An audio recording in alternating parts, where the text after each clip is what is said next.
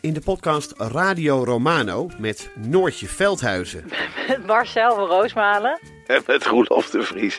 brengen we alle drie elke week een zogenaamde signalering mee. Wat heb jij nou weer bij je? En aan het eind bepalen we wie de winnaar van de week is. Echt een angstcultuur Lege huls die je er bent? Ja, dat gaat eigenlijk altijd onvriendelijk. Luister nu naar Radio Romano bij Podimo. Via podimo.nl slash Radio Romano luister je 30 dagen gratis. Mijn naam is Botte Jellema. Jouw naam is Ipe Driessen. Wij zijn van de Eeuw van de Amateur. De Eeuw van de Amateur is een podcast die gaat over... Alles. Het is een eh, podcast over levenskwesties die je niet kunt googlen. Een soort licht neurotische blik op het leven. Het is een podcast met humor. Jezus. Kijk, een grapje. Die, die vragen durft te stellen en die je ook onbeantwoord durft te laten. Mooi.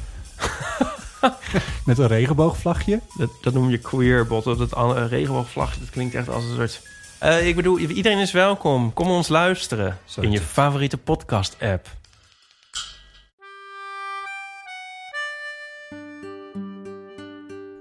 Dit is Man met de microfoon.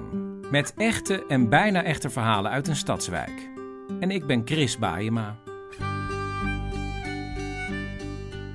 Nee, jullie mogen nog niks doen. Want die man is schietgevaarlijk. Schietgevaarlijk? Ik moet toch iemand redden uit het water vandaan?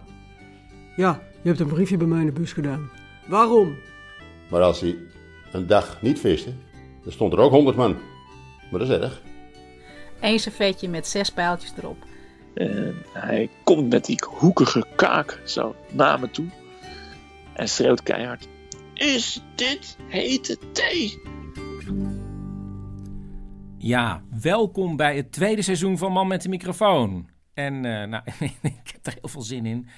En eh, ik moet allereerst zeggen dat dit tweede seizoen mogelijk is gemaakt omdat ik subsidie heb gekregen van het Amsterdams Fonds voor de Kunst. Maar bovenal omdat ik een hoofdsponsor heb gevonden. Namelijk, nou, mijn gedroomde hoofdsponsor, want ik zit er altijd, de Koffie Company.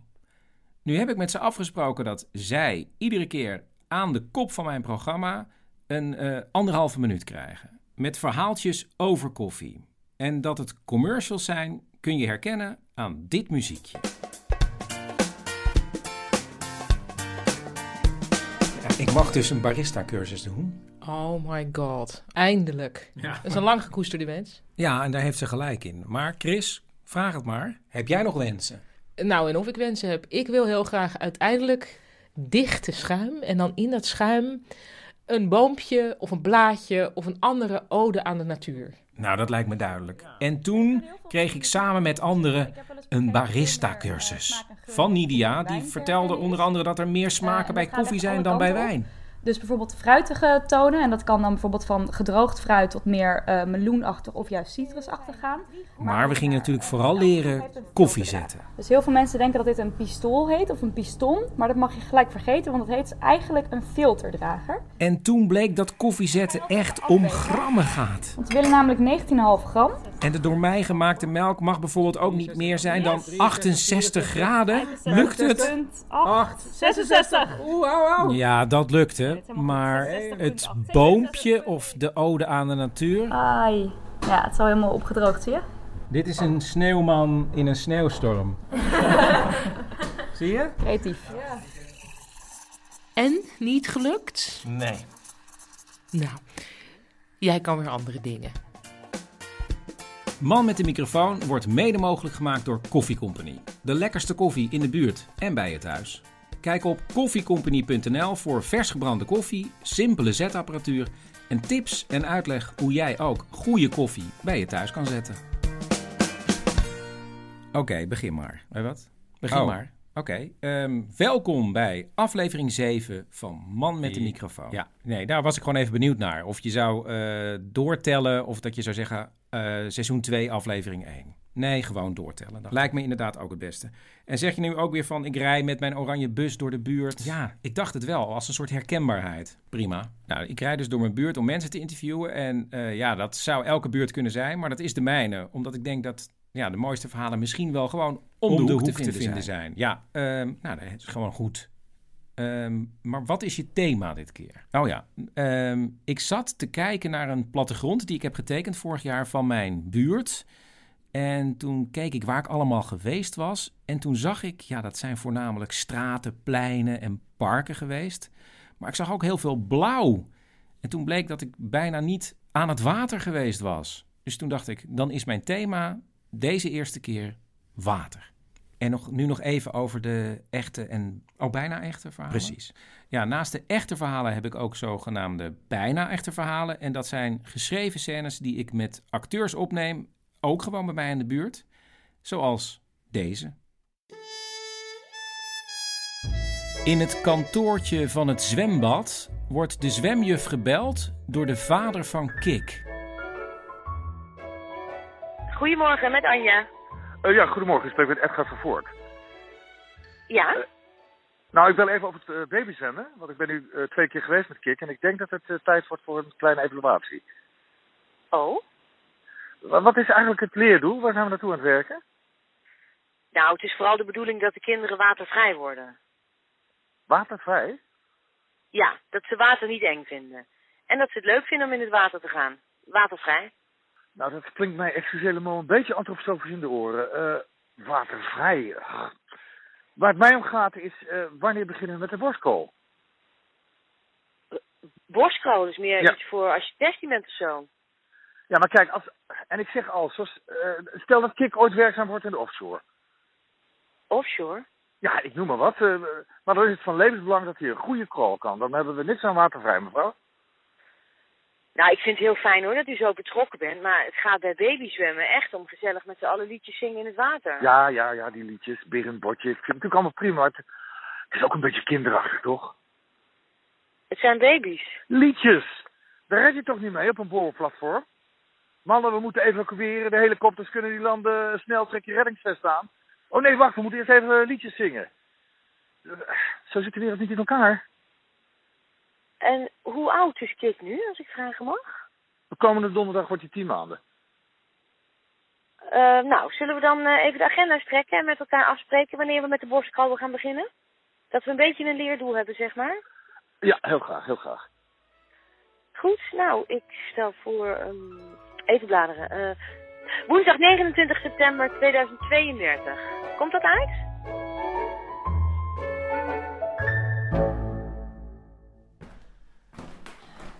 Dit is toch te gek? Ja, omschrijf het zelf even. Nee. Nee? Moet ik het omschrijven?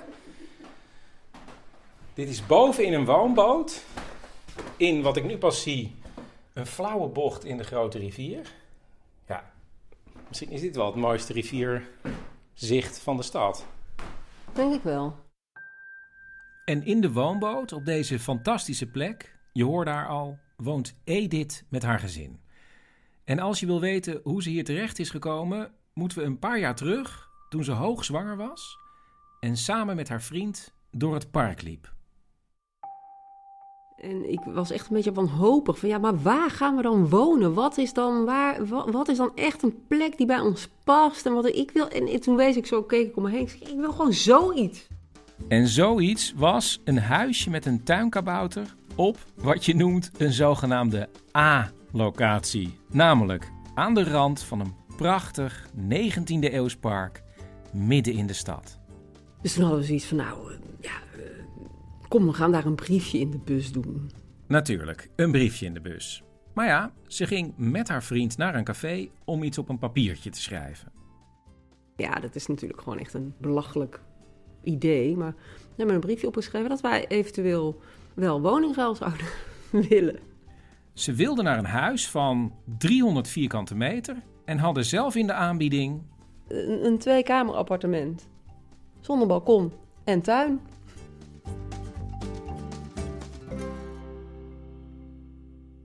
Toen was, waren we dat al lang weer vergeten, maar toen werd ik twee weken later werd ik gebeld door een hele Norse chagrijnige man. Die, uh, ja, je hebt een briefje bij mij in de bus gedaan. Ik uh, moest echt nog nadenken, toen herinnerde ik het me weer. Waarom?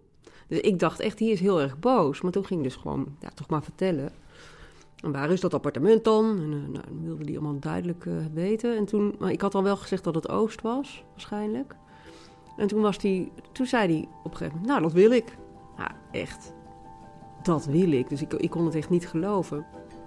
Maar het was echt zo. De man woonde nog in zijn eentje in zijn ouderlijk huis.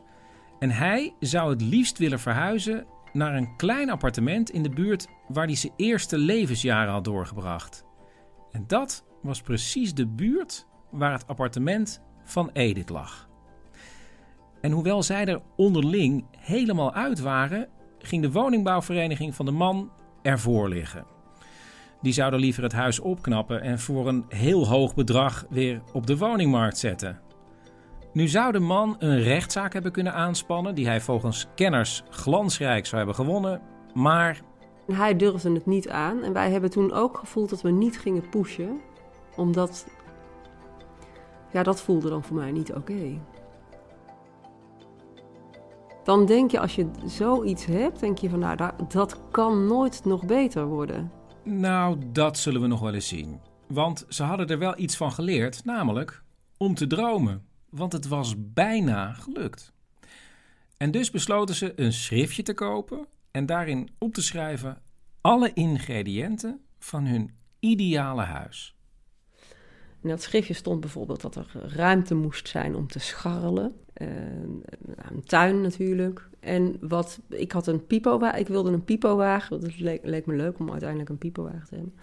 En daar stond een bedrag in. We hadden een bedrag van, nou, als we voor dit bedrag kunnen kopen, dat zou echt fantastisch zijn.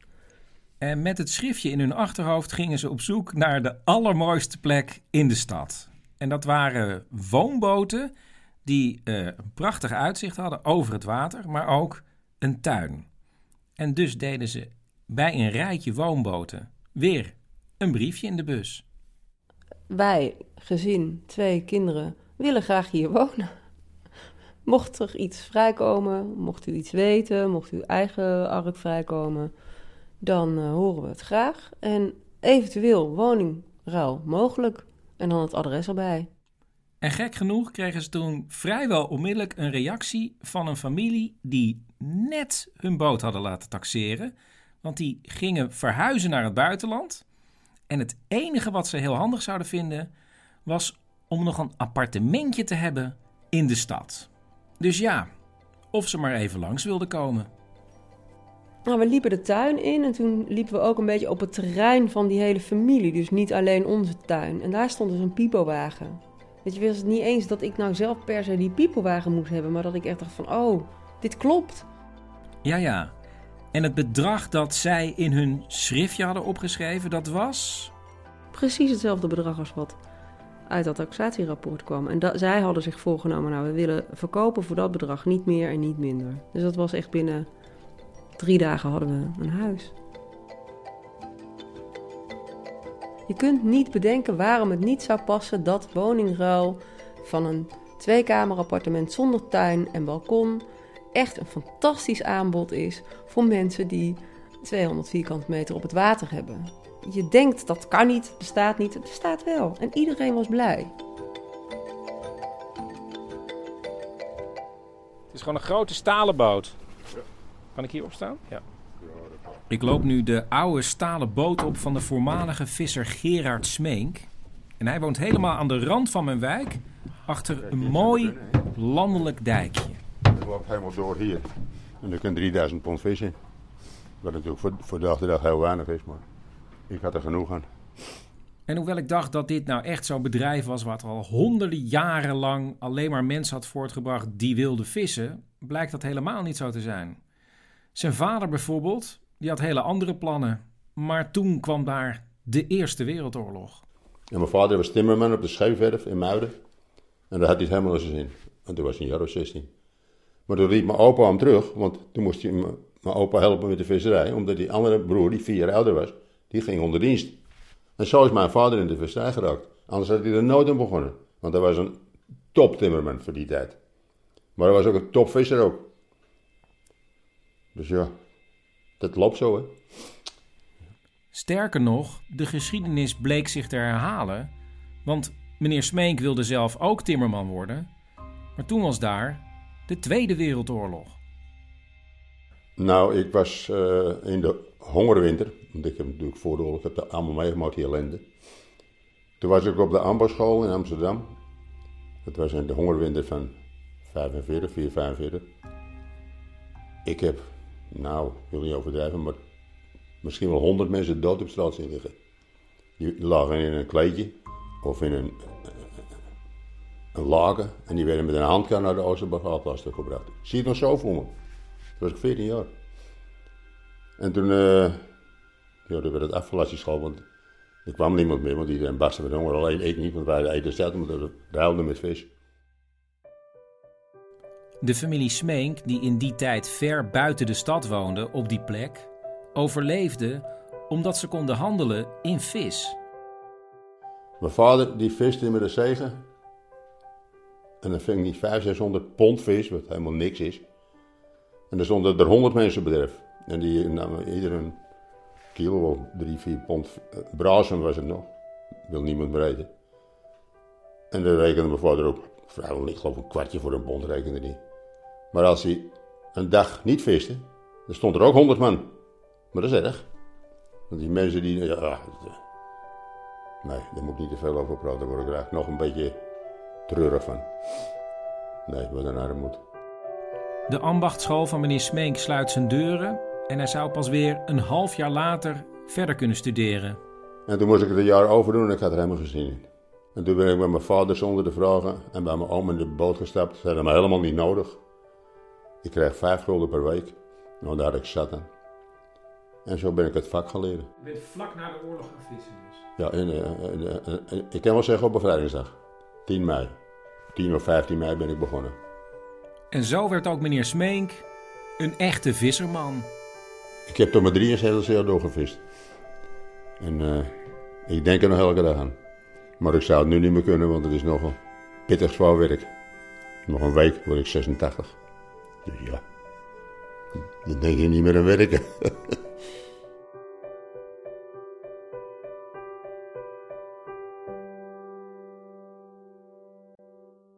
En ik heb je voor het eerst ontmoet. Daar bij die waterplant. Daar bij die waterplant. Daar bij die waterplant. En ik heb je voor het eerst ontmoet. Daar bij die waterplant. Daar bij die waterplant.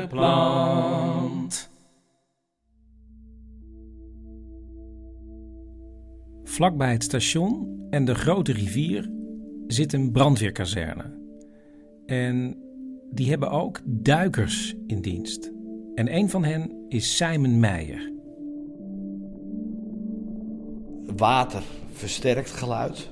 Dus wat wij horen, dat is eh, scheepvaart. En voor de rest hoor je jezelf het meeste eigenlijk. Dus de ademhaling, je bellenbanen, dat hoor je. Donker, stil.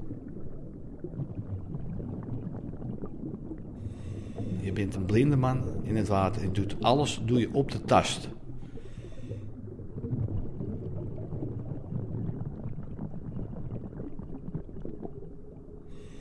Het is wel een vrij gevoel. En het is een bepaalde rust.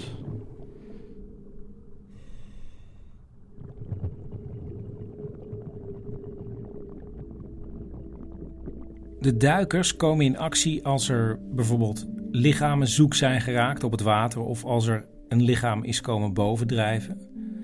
Maar ze zoeken ook spullen van mensen die ze verloren zijn op het water, bijvoorbeeld portemonnees of sleutels. En Simon is ooit begonnen als duiker bij de marine en heeft daarna een aantal jaren weer bijscholing gehad voordat hij voor het echi weer bij de brandweer mocht gaan duiken. En de allereerste keer dat hij daar erop uitgestuurd werd, die kan hij zich nog heel goed herinneren. Krijgen een melding dat er een auto te water is met een persoon erin. Eh, we gaan bij toeters en bellen gaan we richting waar het incident was gebeurd.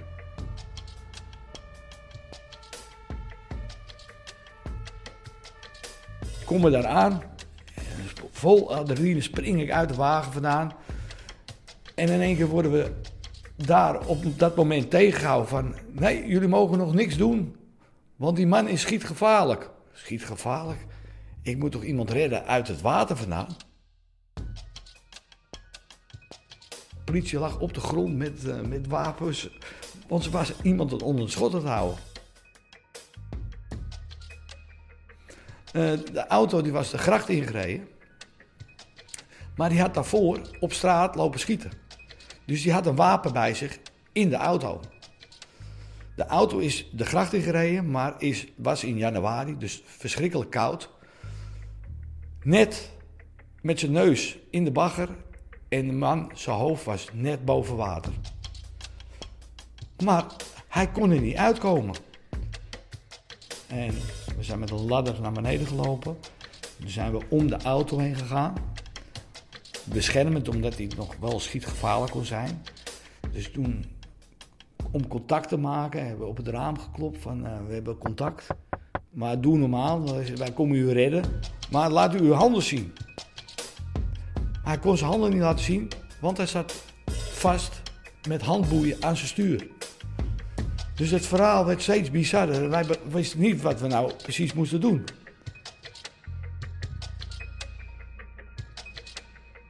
Hij reageerde heel rustig. Van nee, ik doe jullie helemaal niks. En uh, nee, het is wel goed. En, uh, en toen, ja, hij kreeg het dus ook koud van... Kom me dan alsjeblieft redden, want ik heb hartstikke koud. Dus toen hebben we eerst betonschade bij moeten pakken. En met de betonschade hebben we die handboeien losgeknipt. En toen konden we hem bevrijden uit de auto. Ja, toen was hij heel rustig, want hij was eigenlijk al aardig afgekoeld. Dus uh, hij spaddelde niet tegen en hij ging heel graag met ons mee om gered te worden.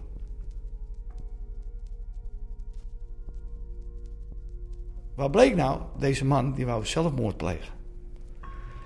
Dat heeft hij getracht door zijn auto het water in te rijden. Maar hij denkt, nou ja, als het dan op het ene moment niet lukt... dan zet ik in ieder geval mijn handen vast aan het stuur met handboeien. Zodat ik in ieder geval wegblijf. En deze man had wel wat op zijn kerfstok. Wat hij niet meer kon verkroppen. Omdat hij zijn vrouw had vermoord. En toen dacht hij van, ik ga er nu een einde aan maken. Maar de politie zei erachteraan, dit was de derde poging al. En deze was ook mislukt.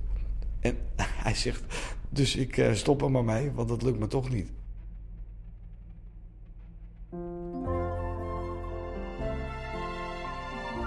Het wapen uiteindelijk uh, is op dat moment niet gevonden. Ook niet in de auto. Dus mijn volgende dinsdag zijn we weer op dezelfde plek gegaan. Zijn daar te water gegaan. En ja hoor, daar vonden we een, een, een jachtgeweer met een uh, afgezaagde loop.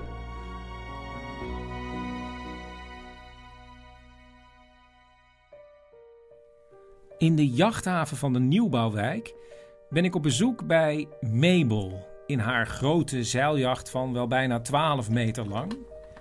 En je hoort hier, ze zet koffie voor me.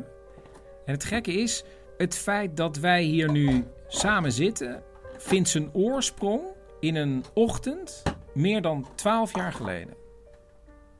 Ik stond op, ik kwam beneden, ik had een logier. En die vond dat ik wat raar uit mijn ogen keek. Mabel zelf voelt zich inderdaad ook niet helemaal goed. Een beetje katerig. En een heel naar gevoel, echt in het midden van mijn hoofd. Gewoon iets, iets, iets wat ik nog nooit eerder had gevoeld. Het was, het was wel pijn, niet pijn. Het was een heel, heel weeig gevoel. Wanneer ze naar de dokter gaat, blijkt na een test dat ze een TIA heeft gehad. En dus zit ze lange tijd thuis. Fysiek was ik oké, okay. prima. Maar mentaal gleed ik heel erg af. Uh, ik vertrouwde mijn lijf niet meer. Ik denk, wanneer gebeurt Ik durfde de straat niet op. Uh, ik had geen concentratievermogen. Gewoon nul. Als ze drie maanden lang op de bank thuis heeft gezeten... vindt ze dat het zo niet langer kan. En toen heb ik met mezelf besloten... van ik wil weten of ik nog wat kan leren... want dat afglijden moet stoppen. Ze wil kijken of ze nog wat kan leren. Ja, dan kan ze alles doen. Maar ze kiest zeilen. Uh, ik denk, nou, dat lijkt me wat. heb ik en een nieuw, uh, iets nieuws om te leren. En wie weet vind ik dat wereldje wel leuk. En uh, wie weet krijg ik ander soort vrienden. eh. maar je had nog nooit gezeild? Nee. Ik had nog, de enige boot waar ik op heb gezeten is toen ik 14 was, was de veerboot naar Ameland met schoolreisje. Maar zeilboot had ik nog nooit opgezet. Nog nooit. Echt nog nooit. Ze meldt zich aan voor een zeilcursus in Friesland. En dan is daar de eerste cursusdag. Meest spannende was het eerste wat ik zou moeten kunnen onthouden, was eh, onze eh, zeilinstructeur. Die tekende een bootje en die tekende allemaal pijltjes op eh, wat windkoersen waren. Aan de wind, halve wind, ruime wind, voor de wind. En toen weet ik nog, dat was tijdens de lunch van de eerste dag van de drie, dat ik dacht, als ik dat morgen nog weet, dan is het afgeleiden gestopt. En toen kon ik niet slapen van het feit dat ik dat bang was om te vergeten. Die nacht staat nog in mijn geheugen gegrift. Ik denk, je moet slapen, want anders stelt het niet. Uiteindelijk ben ik in dodelijke vermoeidheid in slaap gevallen. Werd de volgende ochtend wakker. Het eerste wat ik gedaan heb is een servetje gepakt. Het getekend en toen wist ik het nog. En dat was het bewijs dat het afglijden was gestopt. Eén servetje met zes pijltjes erop. Nou ja, en, en zo ben ik begonnen met zeilen. Dat is twaalf jaar geleden. En het zeilen is nu een heel belangrijk onderdeel van haar leven. En het hoogtepunt was afgelopen zomer toen ze in er eentje een race heeft gezeild van 200 mijl.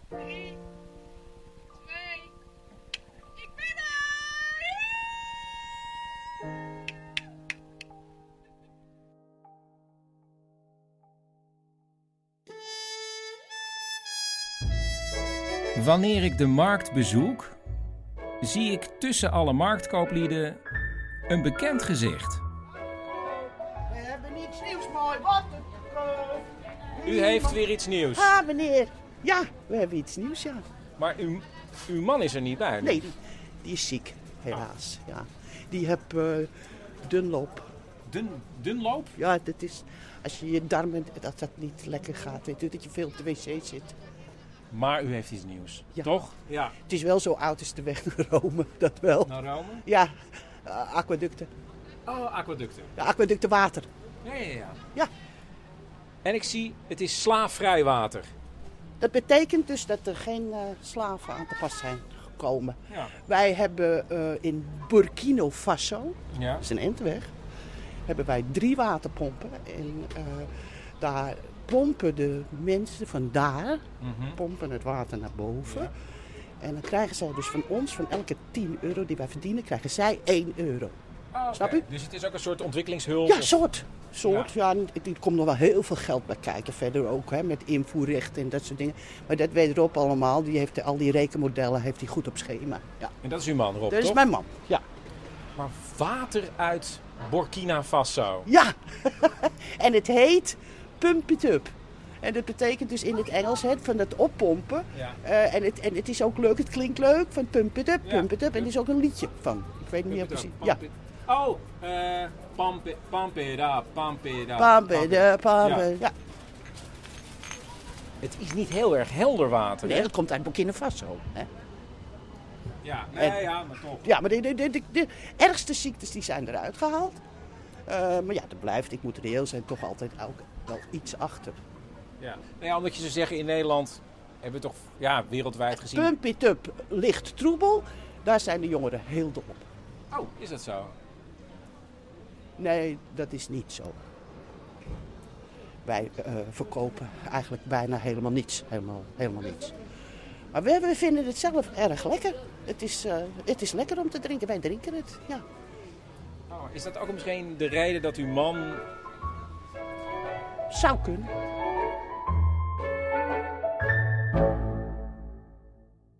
Kijk, met een thema als water, dat is gewoon een beginpunt natuurlijk. En dan ga ik denken of om me heen kijken. En ik dacht op een gegeven moment ook van... moet ik niet iets doen met warm en koud water... of kokend water of lauw water? En toen dacht ik opeens... hé, hey, het verhaal van Jaus. Dus heb ik eh, contact opgenomen met Jaus. Hey, Chris. Hey, hallo. Hey. Ja, nu hoor je me, hè? Ja, ik hoor ja. ja.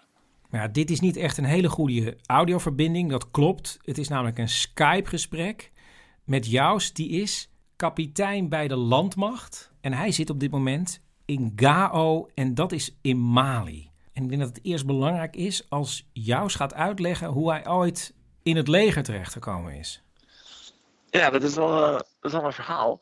Ehm, ik ben ooit begonnen als, eh, als eh, oorlogscorrespondent in eh, Afghanistan. Precies. Jaus had geschiedenis gestudeerd, belandde in de journalistiek en werd vervolgens oorlogscorrespondent voor NRC Handelsblad in Afghanistan.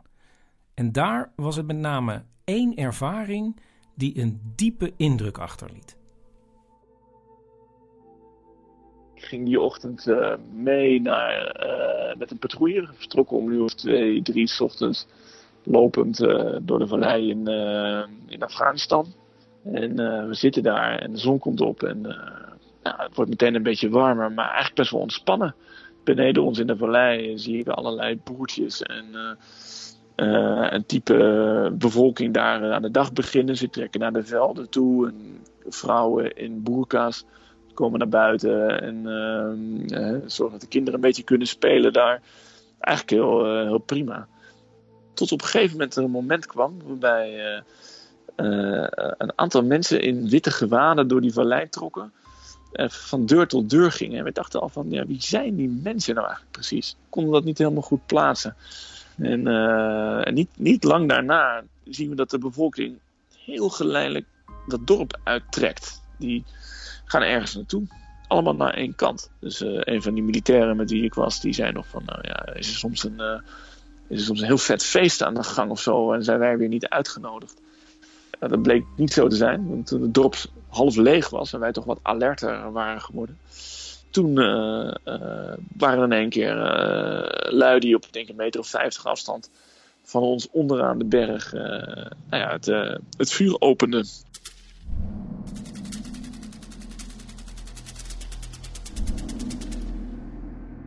En ik zag dat, tot mijn verbazing, die, die militairen met wie ik op dat moment op die heuvel zat, eh, die zag ik eh, acuut handelen. Eh, door terug te vuren, door luchtsteun in te roepen. Dat deed de een. De een wist ook van de ander van jij doet dat als het moment dat het misgaat. De andere pakt een sniper en die gaat zoeken van waar zitten die lui. En allemaal tandwieltjes die precies in elkaar vallen. En die gaan, gaan draaien op dat moment.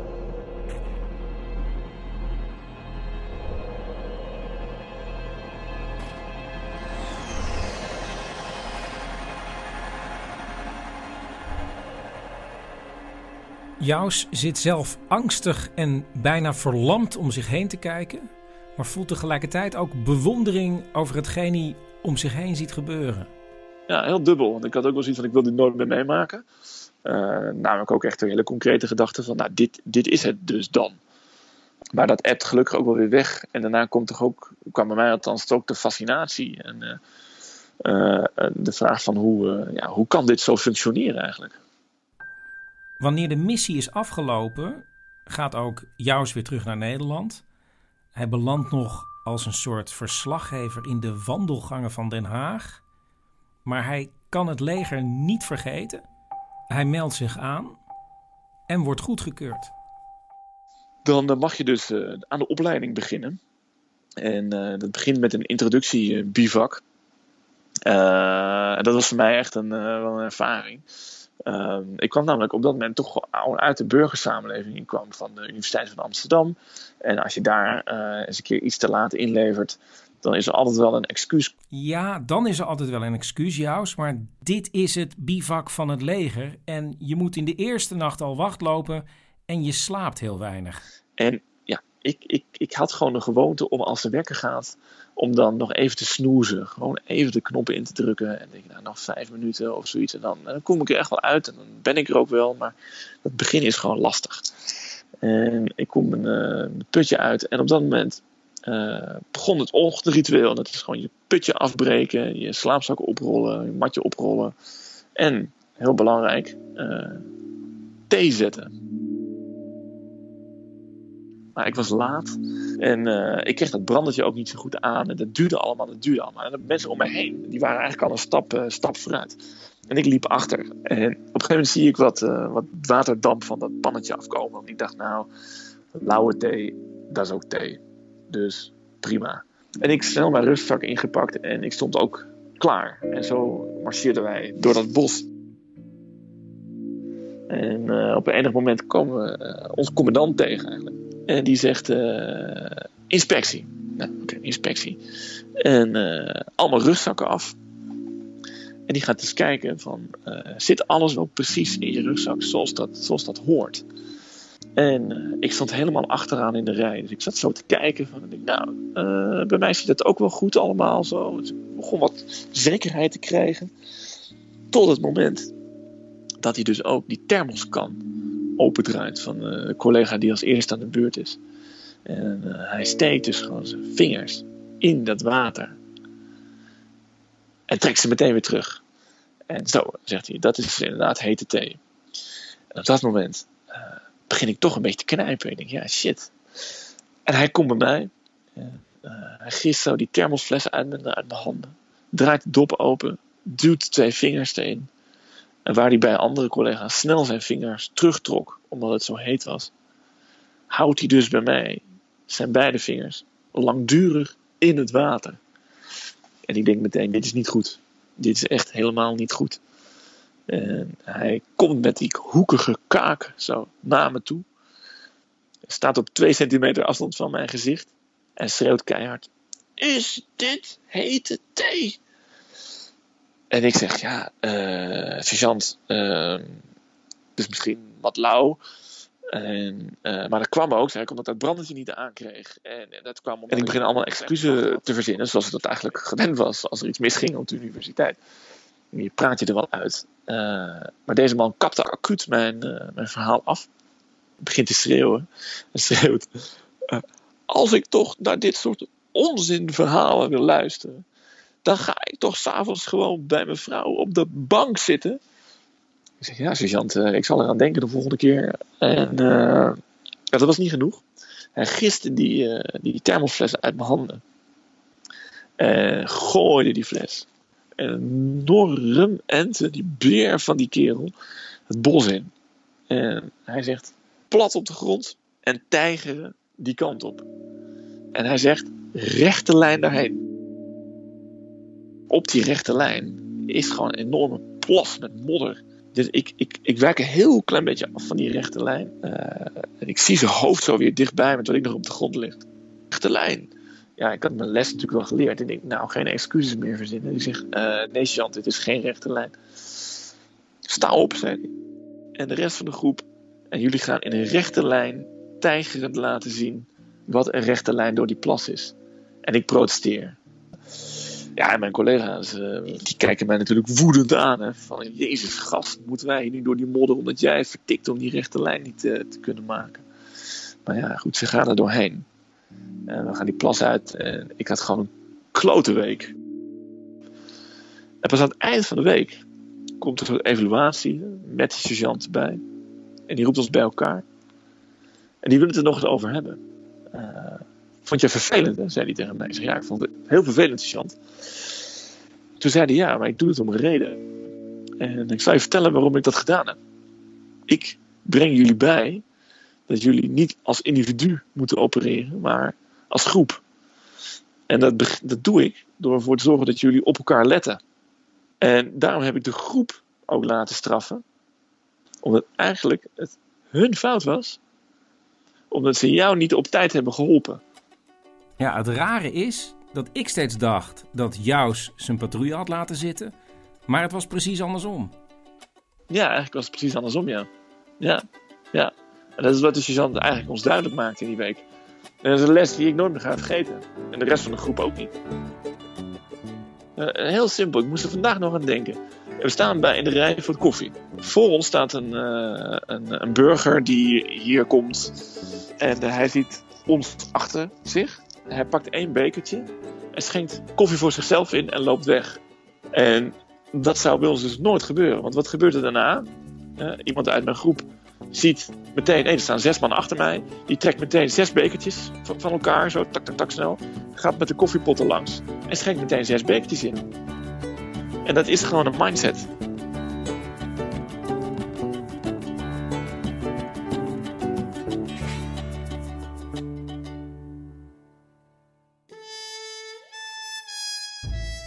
Ik ben uitgenodigd door de dominee in de nieuwbouwwijk. Hallo. Hoi. Hallo. Chris Baaien. Dominee Frederik de Hoge. Ik wist helemaal niet dat hier een kerk was. Oh, terwijl we toch letterlijk eh, openstaan. Ik bedoel, u komt ook zo binnenlopen. Ja, oh ja, maar jij kwam. Nee, u komt zo binnenlopen. Ik was er al, hè. En nu zijn we allebei in handen van de Heer. Halleluja, fantastisch. Welkom. Zo, u had een vraag. Nou, ik had, nee, ik had geen vraag. U had mij gemaild. Ja. Over water. Over water, ja. Daar wil ik het graag met u over hebben. Dat doen we later. Ik wil me graag eerst even richten tot de luisteraars. Ik ben dominee voor iedereen, vooral voor jongeren, juist voor jongeren. Want? Jongeren hebben de toekomst. En ouderen? Minder. Want u doet van alles om eh, jongeren naar de kerk te lokken, toch? Misschien niet het woord lokken gebruiken. Kinderlokken.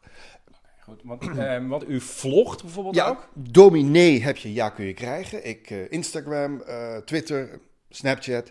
Ik doe echt eh, alles om, voor de jongeren. En ik ook bijvoorbeeld, ja wat zou ik nog een voorbeeld noemen? Nou, pray battles hou ik. Hè? Wie het dichtst tot de Heer komt in een kort gebed. Bijvoorbeeld, ik zou maar zeggen, een jongere wil graag een brommer. Nou, dan bidt hij tot God in een kort gebed. En dan gaan we kijken of dat ook terecht is gekomen. En verder... Maar was er dan bijvoorbeeld een brommer? Nee, dat is natuurlijk allemaal nog in de, in de pilotfase. Dat zijn we nog allemaal aan het ontwikkelen. En eh, dus ja, maar ik zie daar veel potentie in. Ook om het over alle kerken in Nederland uit te rollen. Maar natuurlijk dan zonder juryleden. Maar ja, er is maar één iemand die over ons beslist. En dat is Jezus. God, de Heer, de Vader. Ja, dat is ongelooflijk. Ja maar, ja, maar sorry, maar ik was hier eigenlijk omdat u iets had met water, Water, ja. en het avondmaal. Ik weet Het niet. avondmaal, ja precies, daar heb ik u. eh, ja, het avondmaal heb ik dus veranderd. In een lunch. En eh, een uitgebreide alcoholvrije lunch voor de jongeren, want eh, ja, dat is echt iets van nu. Ja, want ik, de mensen kunnen dat niet zien, maar ik zie hier iets van wel 50 broodjes. 80, 80 broodjes en Met- water. En waterflesjes. Ja, ik heb dus, ja, ja, precies. Ik heb dus eigenlijk een wonder verricht. Ik heb wijn veranderd in water. Ja, maar ik zie eigenlijk geen jongeren. Nee, daar heb ik u dus voor benaderd. Want ik eh, vind het heel fijn als u nu via de lokale radio live tot de jongeren zegt dat er hier de broodjes voor ze klaarstaan en water. Dat is dus een misverstand. Want ehm, ja, eh, ik ben helemaal niet van de lokale radio en dit is ook helemaal niet live. Nou, eh, wi- wilt u een broodje? Het is eh, 100% halal, hummusbroodjes. En er is water dus. Pump it up, licht troebel. Want zijn de jongeren dol op.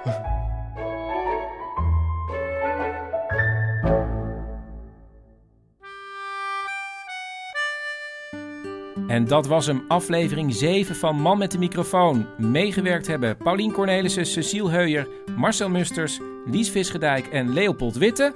En Man met de microfoon wordt mede mogelijk gemaakt door de Koffiecompagnie en het Amsterdams Fonds voor de Kunst. Je weet het hè, het is een programma zonder omroep, dus deel het op Twitter en Facebook en laat beoordelingen achter in de iTunes Store. Het werkt echt nog steeds. Oh ja, misschien ook wel leuk om te weten. Man met de microfoon wordt inmiddels beluisterd in 111 landen. Van eh, Colombia tot de Verenigde Arabische Emiraten. Wil je adverteren of wil je iets kwijt? Man met de microfoon at gmail.com. Tot over een maand.